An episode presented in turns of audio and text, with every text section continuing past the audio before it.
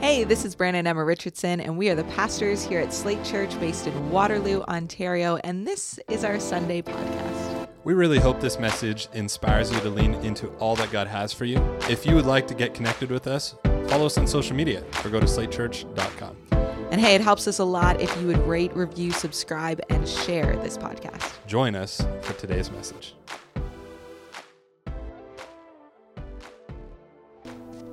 John 3, verse 1 to 17. Now there was a Pharisee, a man named Nicodemus. He was a member of the Jewish ruling council. He came to Jesus at night and said, Rabbi, we know that you are a teacher who has come from God, for no one could perform these signs you are doing if God were not with him.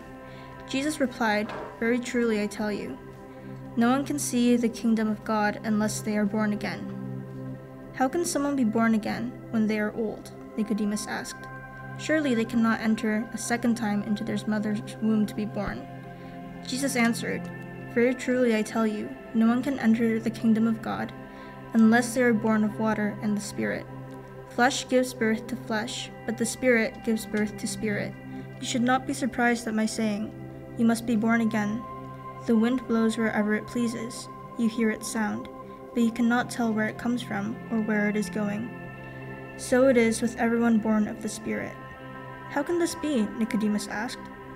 You are Israel's teacher, said Jesus, and you do not understand these things. Very truly I tell you, we speak of what we know, and we testify to what we have seen. But still, you people do not accept our testimony. I have spoken to you of earthly things, and you do not believe. Then how will you believe if I speak of heavenly things? No one has ever gone into heaven except the one who came from heaven, the Son of Man. Just as Moses lifted up the snake in the wilderness, so the Son of Man must be lifted up that everyone who believes may have eternal life in him. For God so loved the world that he gave his one and only Son, that whoever believes in him shall not perish, but have eternal life. For God did not send his Son into the world to condemn the world, but to save the world through him.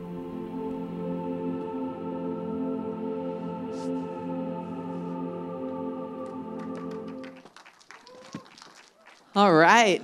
Man, that was that was great. So good. Well, I don't know about you, but I am enjoying our Lent series so far. We're in week two of it.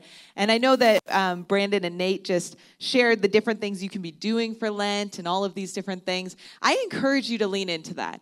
You know, there's something special about being able to prepare ourselves towards Easter. And it might feel like Easter. I always equate Easter with spring, and that might feel far away after our snowstorm on Friday. But it is March. We are getting there. There is the promise that the snow won't stay.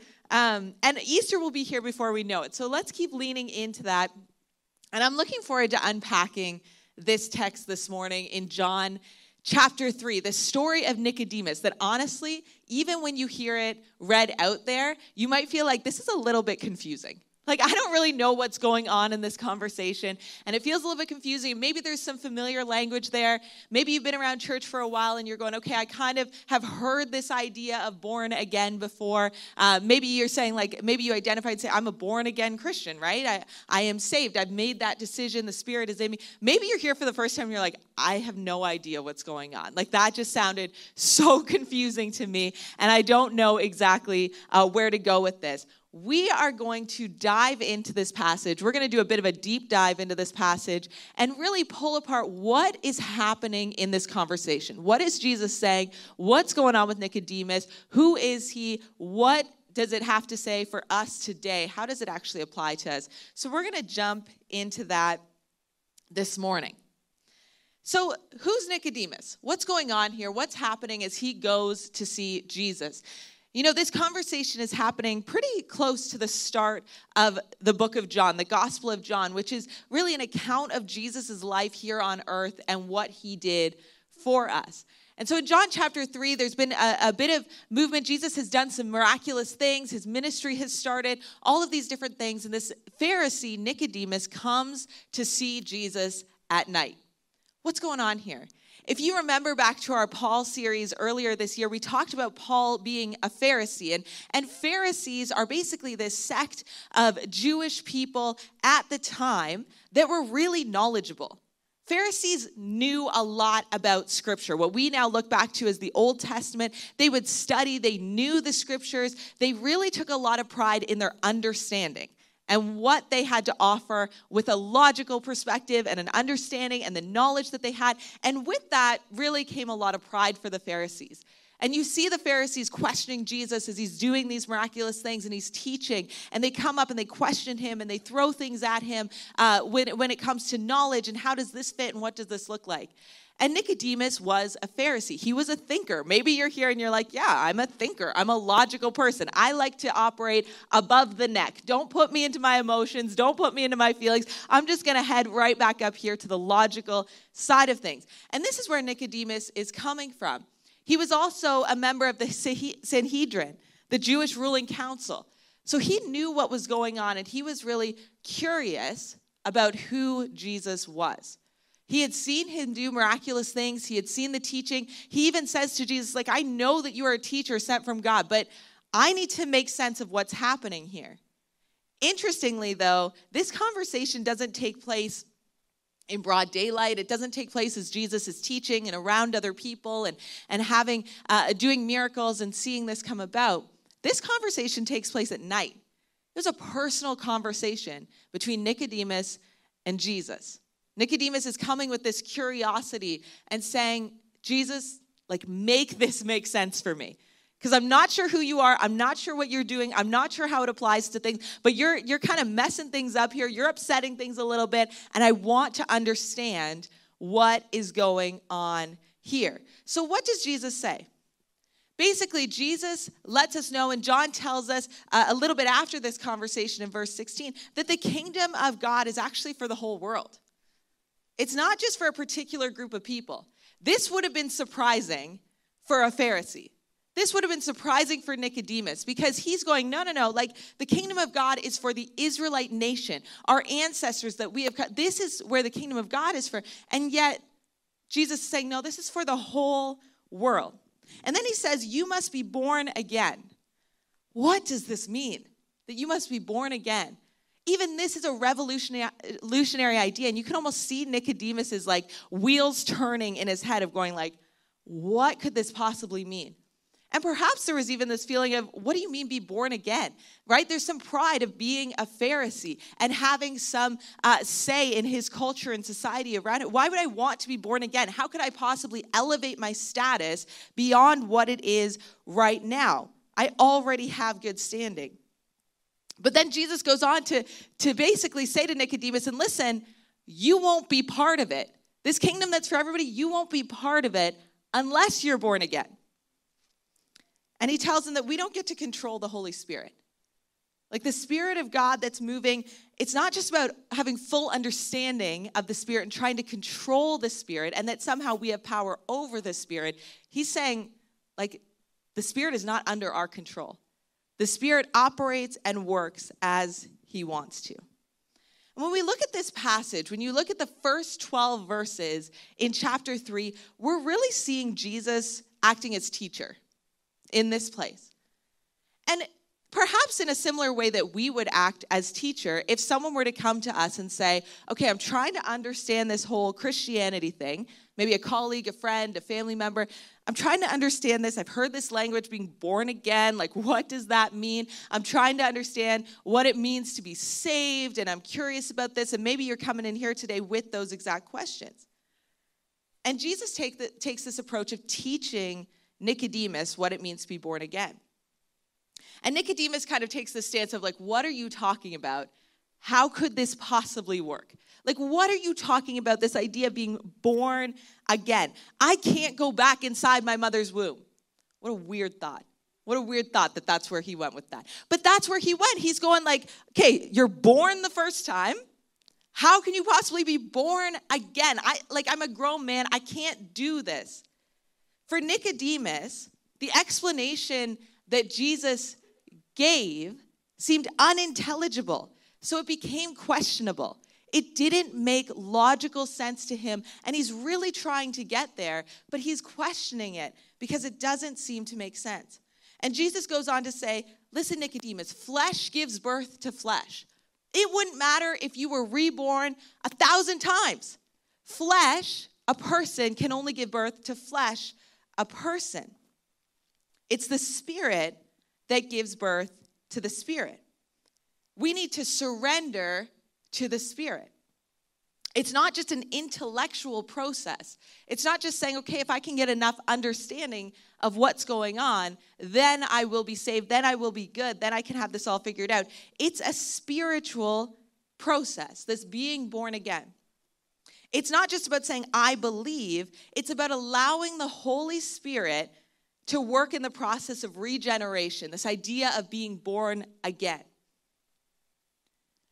And it's now no longer a process of the, of the flesh, but it is a process of the spirit. Jesus introduces a new concept that we can't just be born again of the flesh, that we can't just, in our own understanding, have this all figured out. We need to be born of the spirit. And this is where we get this comparison between flesh and spirit. We see this all throughout Paul's letters in the New Testament. If you are born of the flesh, the flesh is sinful. The flesh is geared towards sin and acts of sin. The spirit is redeeming. We're called to walk by the spirit in Galatians 5:16. We're reminded that those in the flesh cannot please God in Romans 8 verse 8. And there's desires of the flesh that we need to be aware of and we need to choose other to. The Spirit gives gifts, the Spirit gives strength, the Spirit gives peace, the Spirit gives ability. It's not us just mustering it up. It is only by the Spirit when we are born again of the Spirit. The Spirit has to change us. So, this is what Jesus is teaching Nicodemus. And it can feel a little bit complicated. It can feel a little bit, okay, what's going on here, Jesus? I can kind of get my head wrapped around it. But how does this actually take place? Like, how do we move from this place of flesh and understanding and trying to have it all figured out into this place of the Spirit and allowing the Spirit to work in us?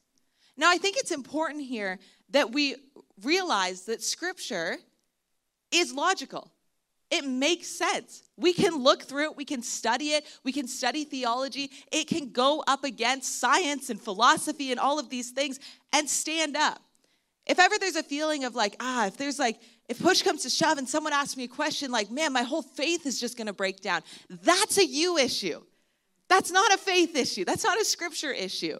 Scripture, I really believe Scripture can stand up against any of the world's questions, any of the world's doubts, any of the world's fears, any of the logic, any of the science, any of the philosophy, any of the understanding. It really can stand up against it.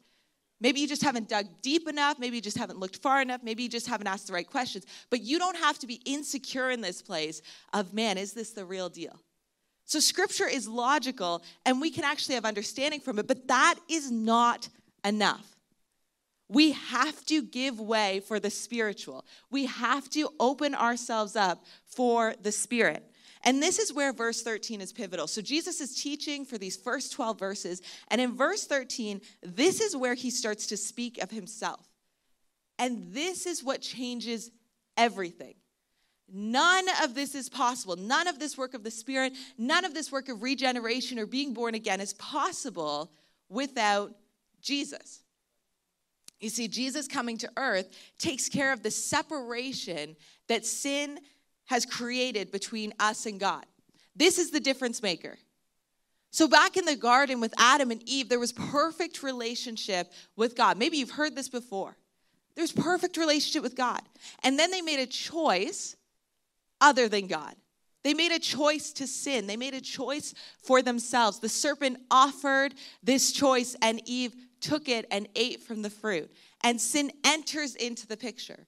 And from that moment on, we have this holy creator God, and we have this sin that has entered into the created beings. And God is setting in motion a plan of redemption that we could be back in relationship with Him. And we see this taking place on that outset, really throughout all of Scripture, to the pinnacle of Jesus. So this chasm was created between a fully holy God and a sinful people. And we see God work through the Israelite people in the Old Testament, his chosen people. And he gives them the law and he gives them opportunity to cleanse themselves so that they might be in relationship, that they might have some level of relationship with this holy God. But it's not in its fullness. It's not complete. And what Jesus does coming to earth is he makes a way because he was without sin. He was perfect. He was the only way. He makes the way through his death and his resurrection. It is impossible without him. This might not feel really comfortable to make that kind of statement that it is impossible without Jesus. A common idea that gets floated around is, oh, we're all just, you know, there's a lot of different religions, but there's one God and we're all just serving the same God and it's all going to be good. We'll figure it out later. As Christians, we cannot take that approach. That might feel uncomfortable, but we cannot take that approach because what we see in Scripture is that there is only one way to the Father, and that is through Jesus Christ. That is only coming to believe in Him, to surrender to Him, to be born again of the Spirit, to lay down our flesh, lay down our lives, and actually have new life in Christ. That is the only way to the Father.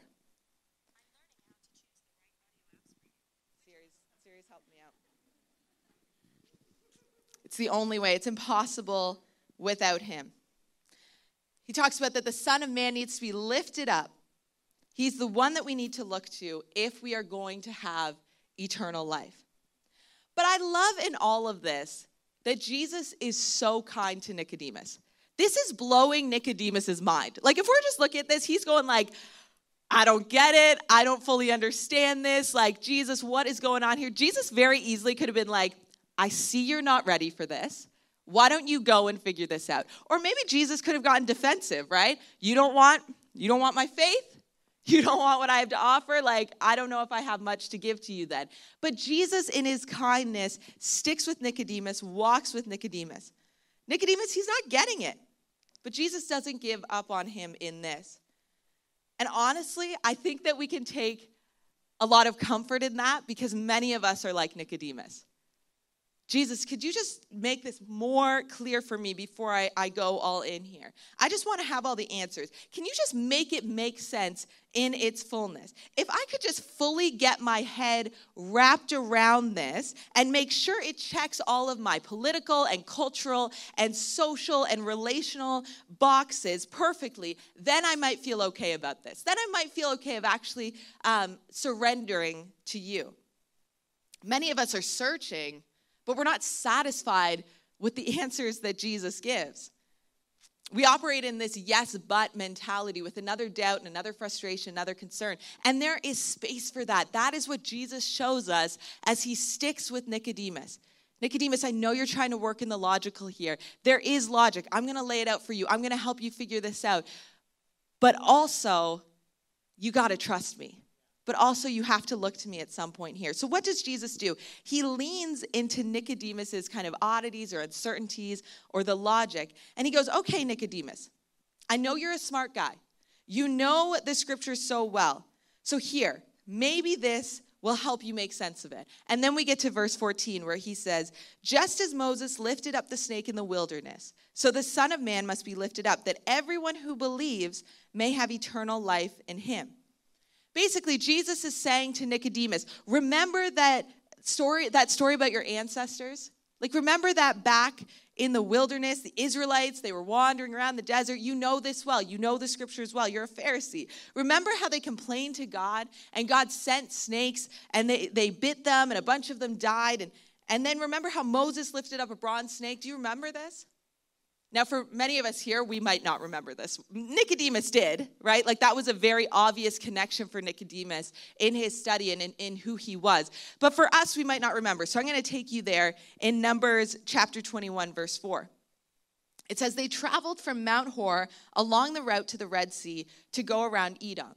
This is the Israelite nation who has come out of Egypt and freed from slavery and captivity in Egypt. And they are not yet in the promised land, and they are wandering around the desert at this point. It says, But the people grew impatient on the way. They spoke against God and against Moses and said, Why have you brought us up out of Egypt to die in the wilderness? There is no bread, there is no water, and we detest this miserable food. Man, does that not sound like us? Like, let's just be honest here for a moment. God, you gave us this. You did you just? And it's like, God's like, I am literally making food out of nothing here that arrives for you every single day. What is going on here? But they are complaining, they are sinning against God. It says, Then the Lord sent venomous snakes among them. We've got to remember that the desert was not a safe place. Like, as they're wandering around the desert, this is not a place of safety. This is not like a lap of luxury walking down the beach. Like, this, that's not what is happening when they are wandering through the desert. There is serious uh, uh, snakes, there are serious things that can come up against them, and God is protecting them and keeping them safe. And it's like they don't even realize it. So God's like, okay, like if you don't, if you don't want my help, if you don't want my provision, I'm just gonna let what would happen happen here. Like these snakes can come. It says, The Lord sent snakes among them. They bit the people, and many Israelites died. The people came to Moses and said, We sinned when we spoke against the Lord and against you. They repent. Pray that the Lord will take the snakes away from us. So Moses prayed for the people. The Lord said to Moses, Make a snake and put it up on a pole. Anyone who is bitten can look at it and live. So Moses made a bronze snake and put it up on a pole. Then, when anyone was bitten by a snake and looked at the bronze snake, they lived. This is wild that Jesus chooses this story, this passage, to reference to Nicodemus. See, we have the perspective that all of the Old Testament is prophetic and looking towards the coming of Jesus. And Jesus sees that text through that same lens that this is coming. But Jesus, really, you're picking this story to reference yourself. You're looking at this story. He likens himself to a snake. That is absolutely crazy.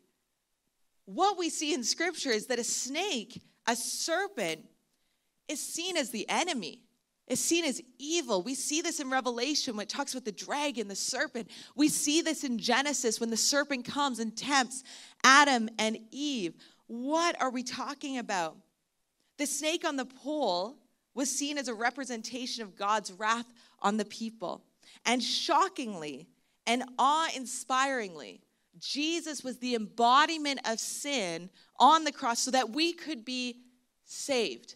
Jesus takes on sin so that we could have life everlasting, so that we could be saved.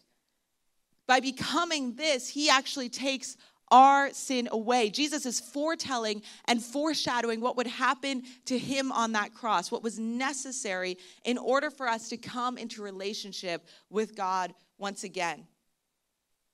You see, it's not just enough to know about God.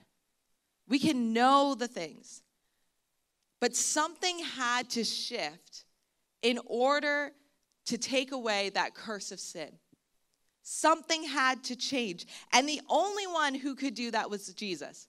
He was the only one who was without sin that could actually be raised up on that cross, die, take on sin, die, defeat sin, defeat death by rising again, in order for us to be able to believe in Him, have a spiritual regeneration take place as we turn and trust Him and become saved and be in relationship with the Father. That is the only possible way. You see, it's interesting because the Israelites that we see in Numbers they were already bitten by the snakes when they were told to look to the snake on the pole. They had already been bitten. This wasn't a preventative method, it was with an acknowledgement that without God, without God working through the means of this brass snake, they would die. In order to live, they had to look. They had to look at this snake on the pole. And the same is true for us today as well. The first thing that we need to do is we need to look to Jesus. If we are going to be saved, we must look to Jesus. It is such a simple concept, and yet we often miss this so deeply or we complicate it so much. I think that this often comes because we don't actually realize that we are infected. Like, we don't actually realize that we are sinful. We intellectualize things. We look around us. We're like, oh, I'm kind of better than this person on the outset. And maybe I've got things figured out more than this person. Or if I just change some things, if I just pick up this self help book and I figure out my habits in my life and I figure out my schedule and I figure out, you know, some things that are to keep me from these areas, put some guardrails and boundaries. If I listen to enough of these talks, if I get enough podcasts in me then I will fix myself and it will be fine. And I'll stop having these bad things that I'm ashamed of. And I'll stop dealing with this stuff. And I'll come to church on Sunday because that's what good people do. And we have this idea that somehow we can do this in our own flesh. And that is not the case. It says in Romans 3:23, all have sinned and fall short of the glory of God.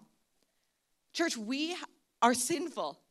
We have messed up. And we do so time and time again. We've complained. We've been selfish and prideful. We've attempted to do it on our own. We've been mean, impure, dishonoring, envious, lustful. We've done it all. Sin has taken a bite out of us, and we are poisoned and we will die unless we look to Jesus. That's the only way. It's not a preventative mes- uh, method. It's us acknowledging our sinfulness. Just as the Israelites looked to the serpent on the cross, we look to our Savior on the cross, who took on all of our sin and appeased the wrath of God so that we could have eternal life. We need to believe. So we need to look, we need to believe. For God so loved the world. He didn't want us to stay like this. God wants eternal life with us. And our call is to believe that Jesus is Lord.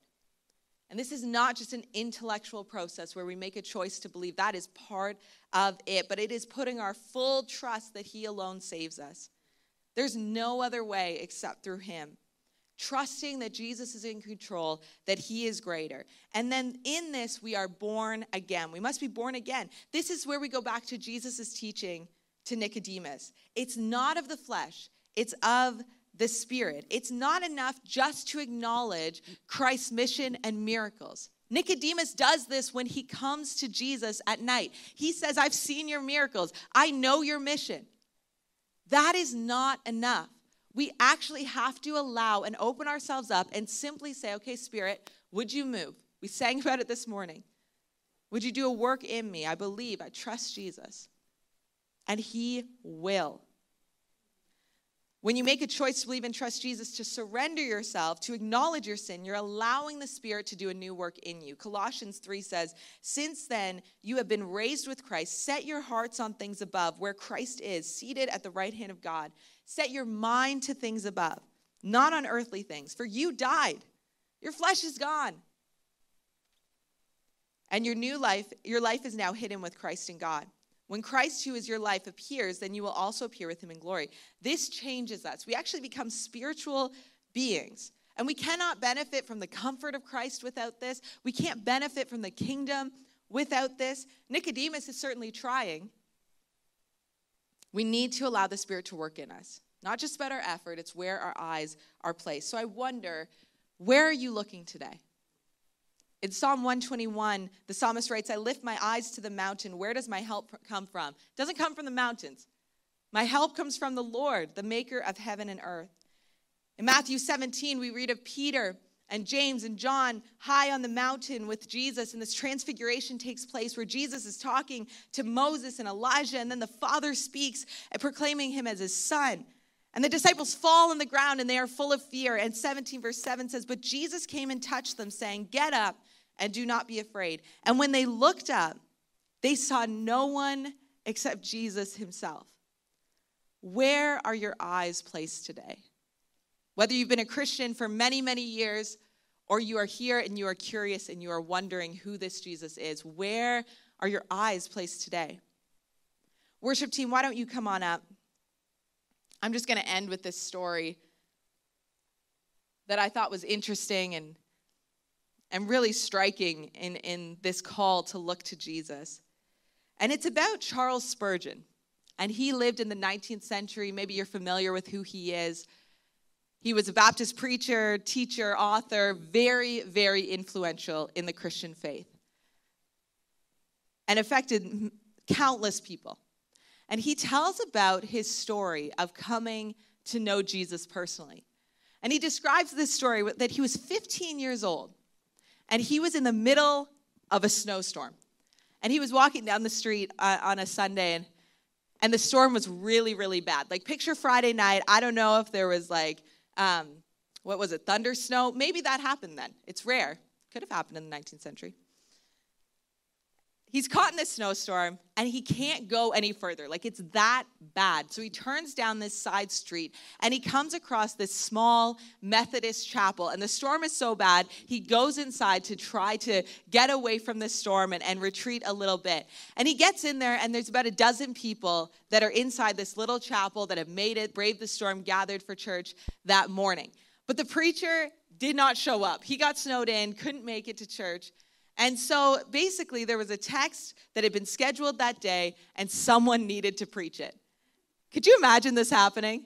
We're not here, did, couldn't make it, snowstorm hit, church is still on. All right, who's good? Who wants? Who wants? Here's the text. Who wants to preach today? That's basically how it was. And he describes this uh, this slim, wiry man coming up and opening up the text and reads out of Isaiah, "Look unto me and be ye saved, all the ends of the earth." And this is what he recounts. He had not much to say, thank God, for that compelled him to keep on repeating his text. And there was nothing needed, by me at least, except his text. I remember how he said, and I won't use the uh, accent that he was operating out of. I remember how he said, My dear friends, this is a very simple text indeed. It says, Look. Now look and don't, don't take a great deal of pain. It ain't lifting your foot or your finger it is just look. Well, a man needn't go to college to learn to look. You may be the biggest, biggest fool, and yet you can look. A child can look. One who's almost an idiot can look. However weak or however poor a man may be, he can look. And if he looks, the promise is that he shall live. He went on in his broad Essex accent Many of ye are looking to yourselves, but it's no use looking there. You'll never find any comfort in yourselves. The preacher managed to spin this out for 10 minutes and then run it, and then running out of anything fresh to say, looked at his congregation and picked up on Spurgeon. Young man, you look very miserable. Could you imagine this? I could probably look out right now and point a few miserable faces out. You look very miserable, he said. Well, said Spurgeon, I did look miserable. But I had not been accustomed to have remarks made from the pulpit about my personal appearance before. However, it was a good blow. Struck right home. The preacher went on, and you always will be miserable, miserable in life and miserable in death, if you don't obey my text. But if you obey now, this moment, you will be saved. And then he shouted at the top of his voice, as I think only a primitive Methodist can Young man, look to Jesus. Look, look, Look, you have nothing to do but look and live. And Charles Spurgeon writes, And I did look. And so many were changed from this point, including himself. It's a simple call this morning, church, to look. Maybe you've never made a decision to trust and believe and actually allow the Holy Spirit to die to flesh and to come alive in Christ to see what He has done, to acknowledge your own sin. Maybe you've never done that before, but maybe you have. And over time, you've started to look into yourself again. You've started to look elsewhere for your salvation. You've started to uh, uh, forget that the Spirit works in you. You've started to try to pick it up and take it on yourself. That is not the call. The call is to acknowledge that we have been made spiritual beings and it is the Spirit that works through us. Let us not be so prideful to think that we can have it all figured out. We need to humble ourselves, surrender, and look to Jesus this morning. So, we're going to take a couple minutes here and just worship. We're going to stand together if you want to do that now, and then I'm going to come back and we're going to pray. But I want you to take a moment and reflect. What are you looking at?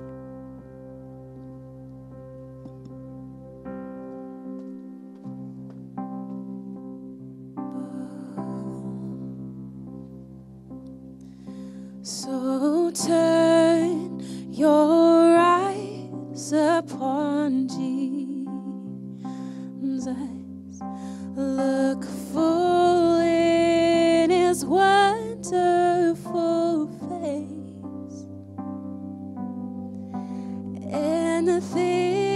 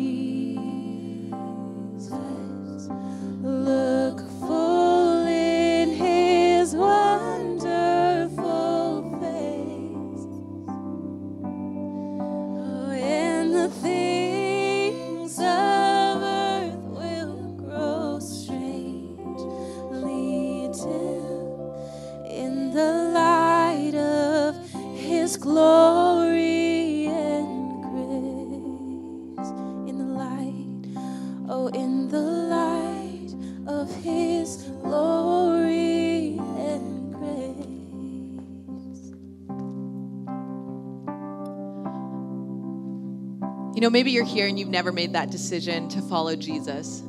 You've never been born again and allowed the Spirit to work inside you. And you don't have to have all the answers, right? This is at some point a bit of a leap of faith.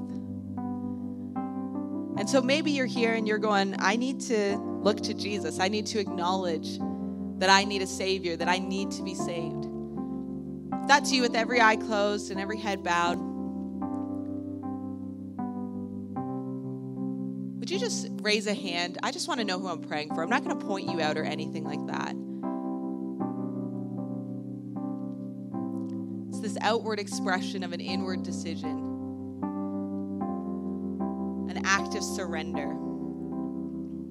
Yeah. Why don't we pray together? God, I thank you for ever making this decision. Holy Spirit, I thank you that you come and do a new work in us. Holy Spirit, I thank you that there is new life being birthed today, spiritual life, new understanding. And Jesus, we acknowledge that this is only possible through you, through your death and your resurrection, that we could have relationship with the Father, and we are so thankful for it. We praise you in Jesus' name. Amen and amen. Can we just celebrate those making that decision today? And listen, if you're here, I want to pray one more time, just with eyes closed again. If you're here and you just need to surrender once again to Jesus, to look to the cross, to acknowledge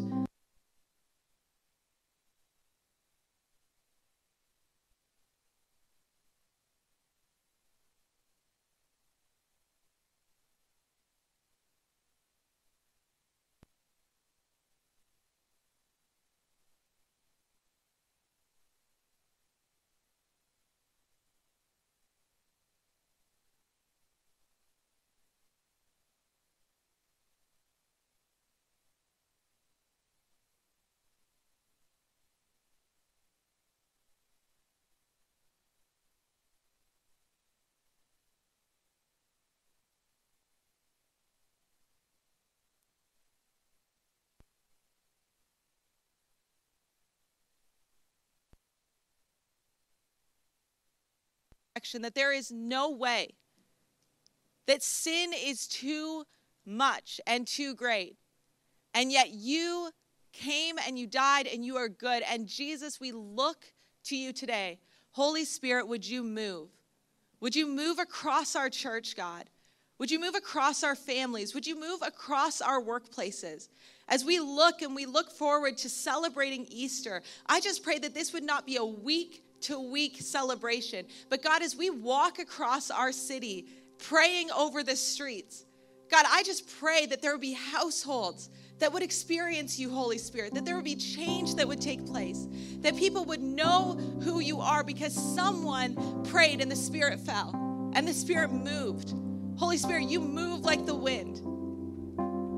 You operate outside of our control. And today we just ask that you would move in us and you would move through us. Holy Spirit, we just pray across this whole season as a church that you would be the difference maker. That people all across this city, including ourselves, would turn and look to Jesus in all of our pain and all of our suffering and all of our trouble. Would we just see you and know that we are saved? We pray this in Jesus' name. Amen.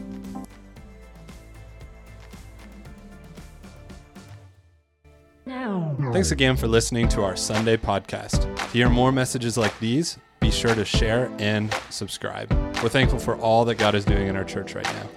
We would love to have you be a part of what is going on. You can connect with us by filling out a Connect card online at slatechurch.com.